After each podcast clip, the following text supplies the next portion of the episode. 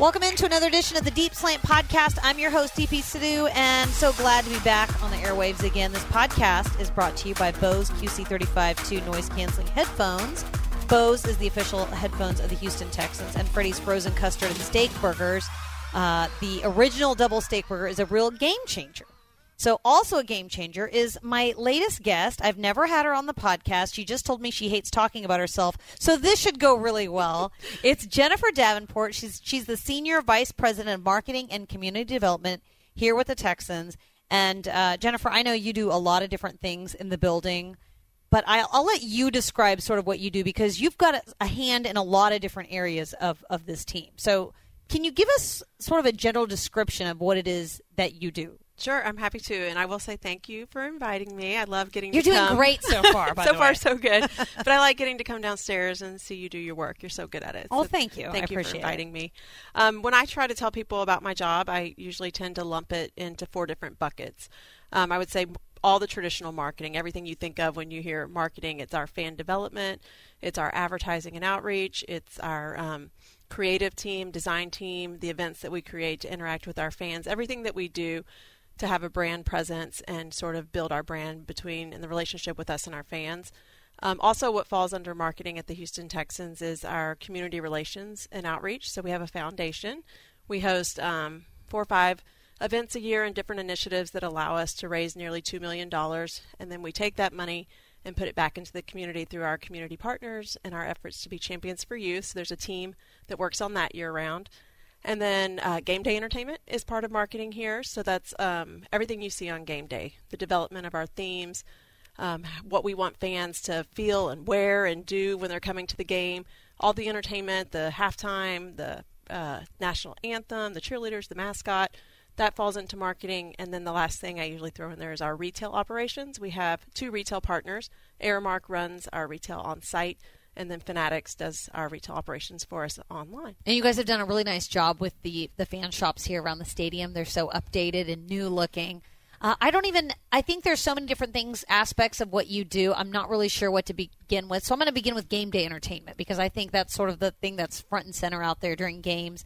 Booking the entertainment. You've got a team of people, obviously, that work that work with you and help you do all this. But what are some of the challenges of making the game day experience entertaining aside from the football aspect of it? Well, we have two of the best in the business. Gavin Garrett and Jackie Maldonado run our game day entertainment for us. And we always try to look at it as we're the show in between plays. And so we're what um, is happening. Everybody's focus is obviously on the field, and our main mission is to create a home field advantage and give our team a competitive advantage. But then we want to fill the time in between the timeouts and the breaks and make those compelling, make fans feel like they're part of it, that they're not just watching a show, but they're participating. So hopefully, a lot of the segments and sponsor features and things that we have on Game Day, they engage our fans. Um, we want our entertainers to be entertaining and be supportive of the team and reflective of our brand. I think Toro's done a really great job of being what we call the conductor of the crowd. So he's got props and he's got signs and he's got different things he's doing to try and get fans engaged.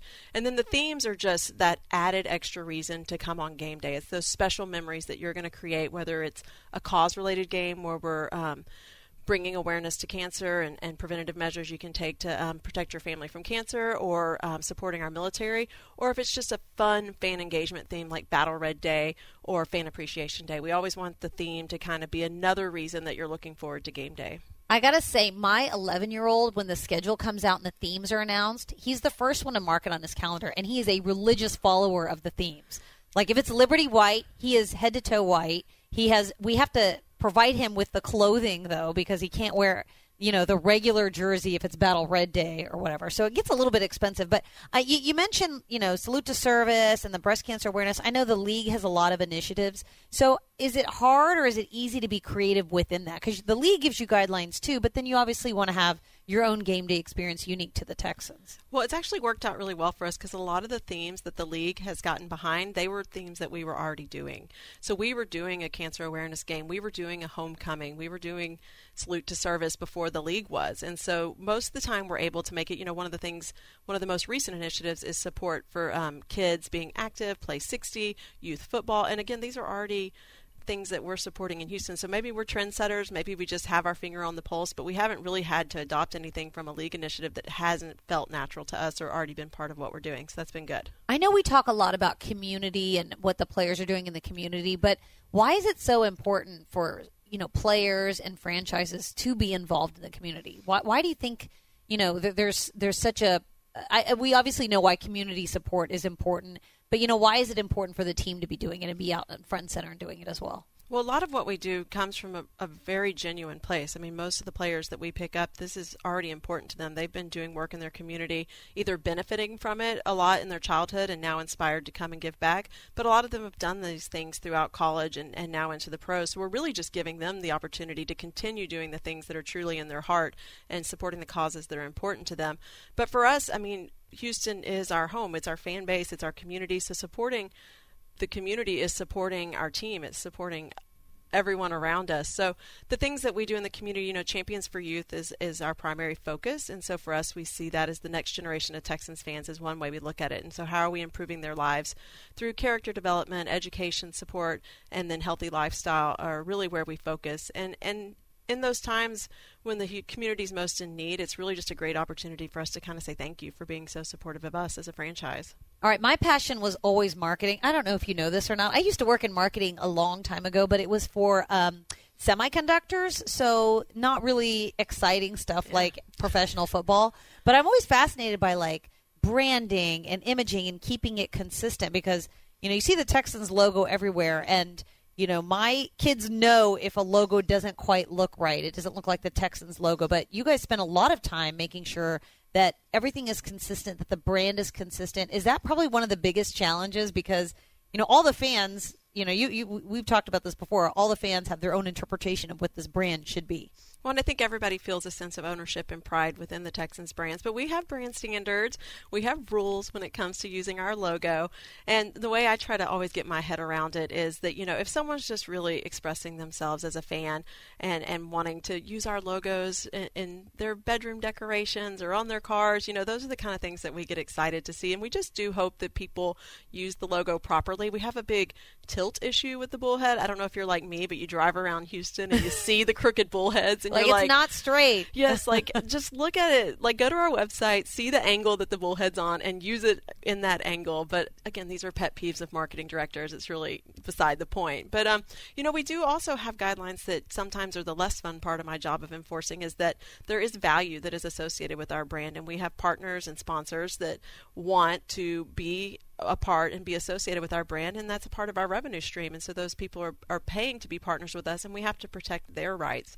And so sometimes the less fun part of my job is working with um, fans or different companies to help them understand that you can't just use our brand to generate money or, or be associated with your brand or be monetized. You know if you're expressing yourself as a fan go for it. If you're creating a sales channel or trying to encourage people to spend money with you in association with our brand we have to police that sometimes. And so there's fun parts and then there's not so fun parts. Right, because you may not necessarily be representing whatever it is they're selling with your logo on it. So you have to sort of protect your brand from being associated with maybe something that you don't necessarily agree with or that you're not supporting or or we have a, a competing sponsor sure. or we just yeah or it's just not something that is you know but there's like we talked about earlier our fans feel so much ownership in our brand they feel like it's it's their pride and what they're part of so we try not to get in the way of that with our you know, legal schmiegel and not oh, fun all rules. That legal stuff.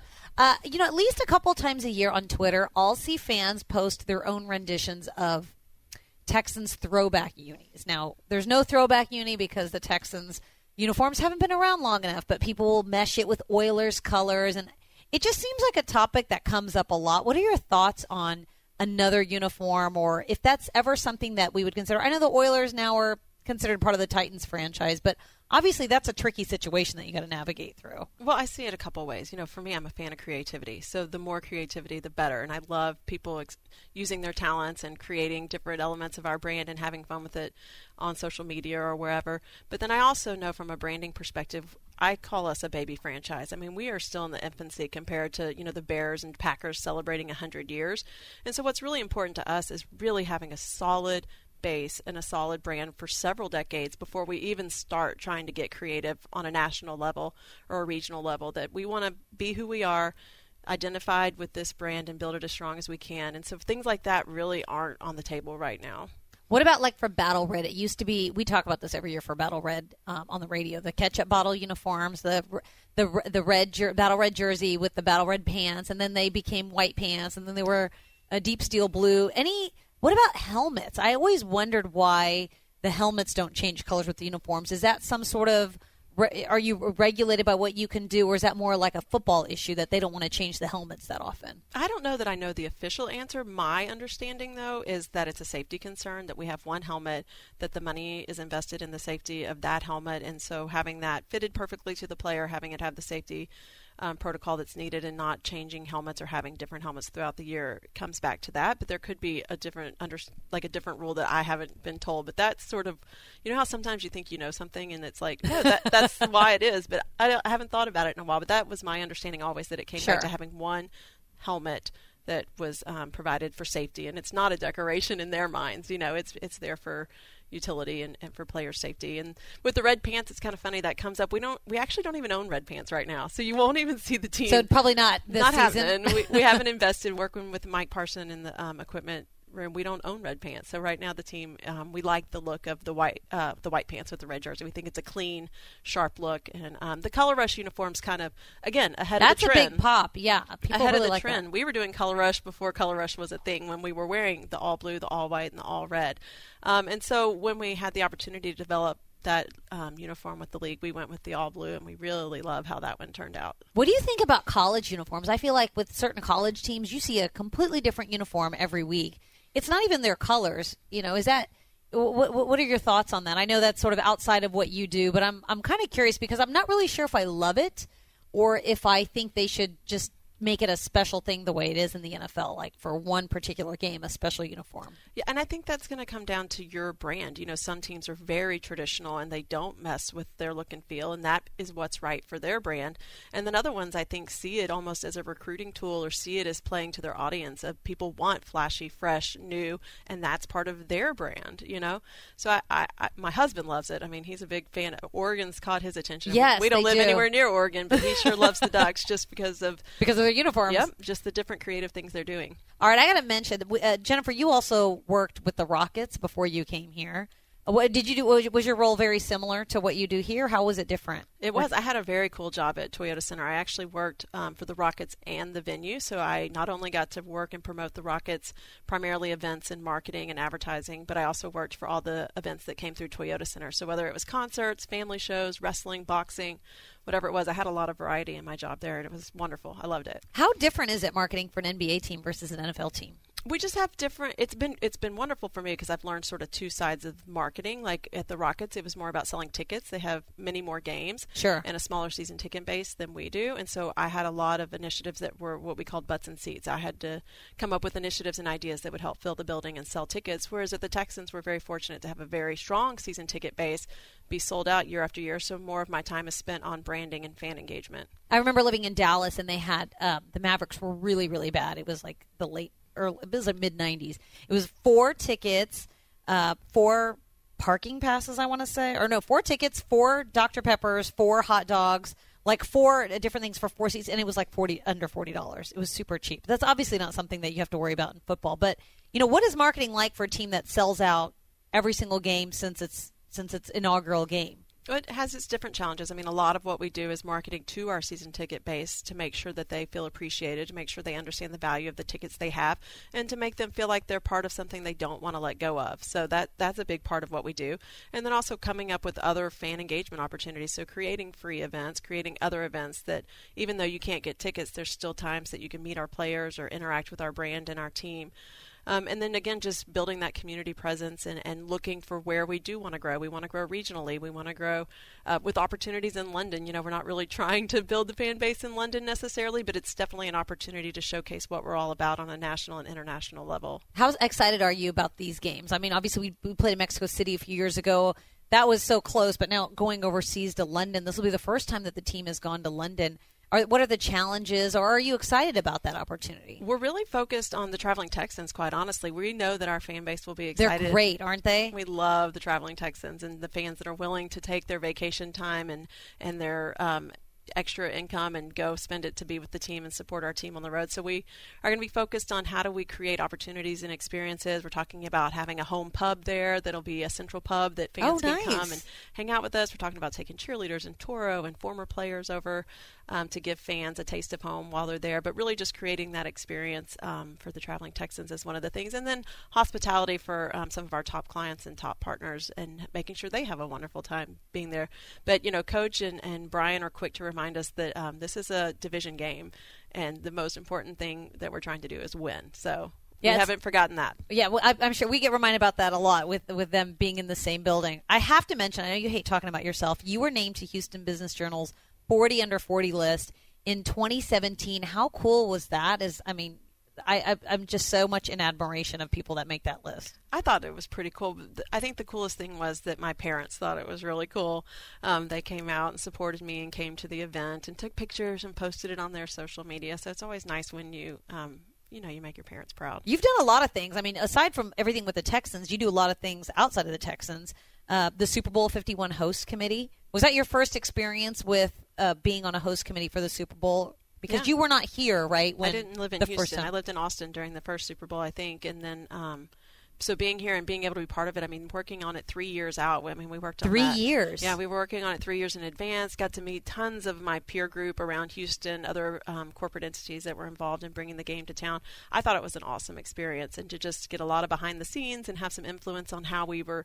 Again, a lot of that was how are we showcasing Houston on an international level, and what are we going to do to um, get the city and excited and, and support um, the game being in town. So it was I, fun. I think a lot of people don't realize that you you guys were actually following and you did a lot of um, best practice sharing with the, the, the the Santa Clara team because obviously the Super Bowl was in Oh, right. in San mm-hmm. Francisco the year before. So you, you you were at the Super Bowl the year before, right? And then you were talking to that host committee. It's sort of like a passing of the baton every year, but I didn't realize that it was three years out that you were doing it. It was. We started that, and you know there was a bid committee, and then there was the host committee creation, and then really how are we going to get?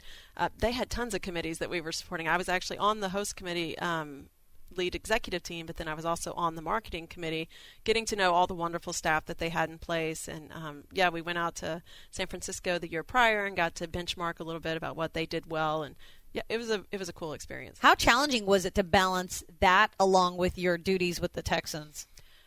It's you, you just always find a way. I don't actually even know how we do it. Sometimes so many people in the Texans organization are doing other things within the community, and I think it's just because we all support each other, and, and and I have a great team that I work with, so they're willing to support me to give me the opportunity to do other things outside of my everyday job. So yeah, I don't know how we do it, but we find it time. gets done, right? Well, one of your latest um, projects, which I'm I'm I, I want to be more involved in, but it's it's I always find it challenging during the football season, but it's um, I love this organization, WISE, Women in Sports and Events, and you're one of the founding members of this chapter. So it's basically a networking group for women who are in sports and entertainment, or is it also for women who want to get into sports and entertainment? All the above. Sure. Oh, okay, great. Anything that connects you. Uh, we're, we're a sisterhood of anyone who works in sports or events or wants to be students, um, you know, retirees, anyone who kind of wants to keep that network going.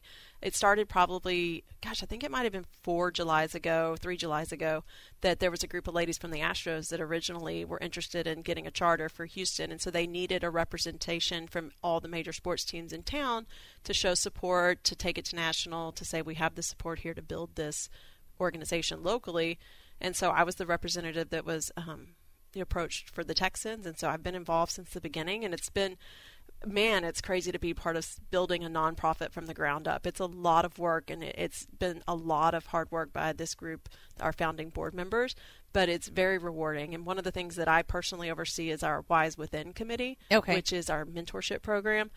So I think I have the best role within WISE because my job is to find mentors and mentees, pair them up, and then we operate a program for them every year where they have interactions and um, different professional development opportunities. And so I just I think I have the best part of WISE. Well, that's a very elaborate process because I thought when I looked at it, I thought, oh, you just fill out a few questions and they match you up with, you know, someone to either be a mentor to or a mentee to, and you know, you guys really get detailed because you want to make sure that the right people are getting the right whatever whatever they're looking for out of Wise that they're getting it. Right, and for the mentor mentee relationship, I mean, we just want people who take it serious. And so, one weeding out process is having a lengthy application um, form and then interview process just to make sure that we're definitely getting people that are going to be committed. If you, you got to be committed to the application process, or you're not probably not going to be committed, committed to, to, a six month relationship sure. with your mentee or mentor. So, it is a process, but um, we think it's been one that worked because we've made so many great pairs over the years. So, uh, aside from just the mentor mentee relationship, you guys have different events throughout the year for Wise. What are some of those things that you do to bring women to, women in sports and entertainment together? There's four signature events. Those events include um, our Women of Inspiration, which annually recognizes women who've um, been trailblazers or made an impact in Houston. Uh, we have a power play event, which typically picks like a segment of the industry. So we've had medical professionals, we've had oil and gas. This year we have media, um, where they come together and talk about their industry. Um, we also have one called uh, Financial Fitness, which typically focuses on how women are building for their future, um, and then our Speed Mentoring Roundtables, um, which is a is a it's like speed event. dating, but it it's is. mentoring, right? It's cool, and that actually kicks off our Wise Within program that just happened um, in February or January, and kicks off the program, which will be starting in the next few weeks. It's amazing to me. I went I went to the very first meeting of the ver- of the when when Wise Houston chapter open, and there were so many women. I was just amazed how many women in sports we actually have because you may think it's not a lot, but it's really growing, and I think it's great to have a group like this. Well, and I'm contributing to that. I have a marketing department, and we have 20 people in our department, and 16 of them are women. And I promise you, you, I go into every process looking for the best candidate, and, and women are just really um, stepping up to the plate and being some of the best candidates we have. And we have a wonderful, strong department. Okay, so if people want to join, women want to join Wise, where what there's a link out there, and sure. you can fill out the application. Yeah, wisehou.org, and we have monthly happy hours on the first Wednesday of each month at the Four Seasons downtown that you could come by. All right, Jennifer. So 2019 season is still a few months away. I know you guys are heavily planning on what's what's coming up. You got the London game, you've got training camp. Uh, you know, obviously you've got the the games and, and all the slate of. Uh, of themes that you've got going on, but is there something that you're most looking forward to in the 2019 season? Gosh, there's just so many things. We're in the thick of it right now. You know, people come to me all the time and are like, "What are you doing in the off season? people season?" think that you just get like you have no job in the off season. well, right? we're in the planning process. I actually tell people that in season is slower for me, just from a, the marketing department standpoint, because we get in a rhythm and you sort of have the that pace of your season. But the off season just feels like a mad dash to getting ready for the year and getting all your ideas gathered and getting things out there. Some of the things that just come up off the top of my head that we're um, thinking about for the 2019 season is we've got a brand new cheer coach. So the cheer program um, is getting a little bit of a, a, makeover from a branding standpoint. We're going to be launching that with our tryouts coming up um, in, gosh, three, four weeks um, on April 13th. So the cheer program and figuring out how we use our cheerleaders more in game day. We're going to introduce 50-50 raffles this year. So now mm. I've said it. I've said it on this podcast. So we're doing so it. Now you have to you have to put it into existence. So we'll have 50-50 raffles or 50-50 jackpot at our games this year, which have been highly successful around the league and also uh, just here in town with um, fans having the opportunity to win money for themselves, but also give to charity. So that's something that we're working on. And you know the schedule comes out in a month, and so that's when really plans will start really getting laid into place and um, the different theme games and everything we're going to start planning on game day. All right, love it. Jennifer Davenport, Senior Vice President of Marketing and Community Development for the Houston Texans. Jennifer, stop by any time. I feel like we've just barely Gosh. scratched the surface of what you do. You did great. For someone okay. who doesn't like talking about herself, you did fantastic. All right, that's going to do it for our podcast. Be sure to like, subscribe on iTunes, TuneIn, or Stitcher. Leave a review, and that's going to do it for us. As always, thank you so much for listening, and go Texans.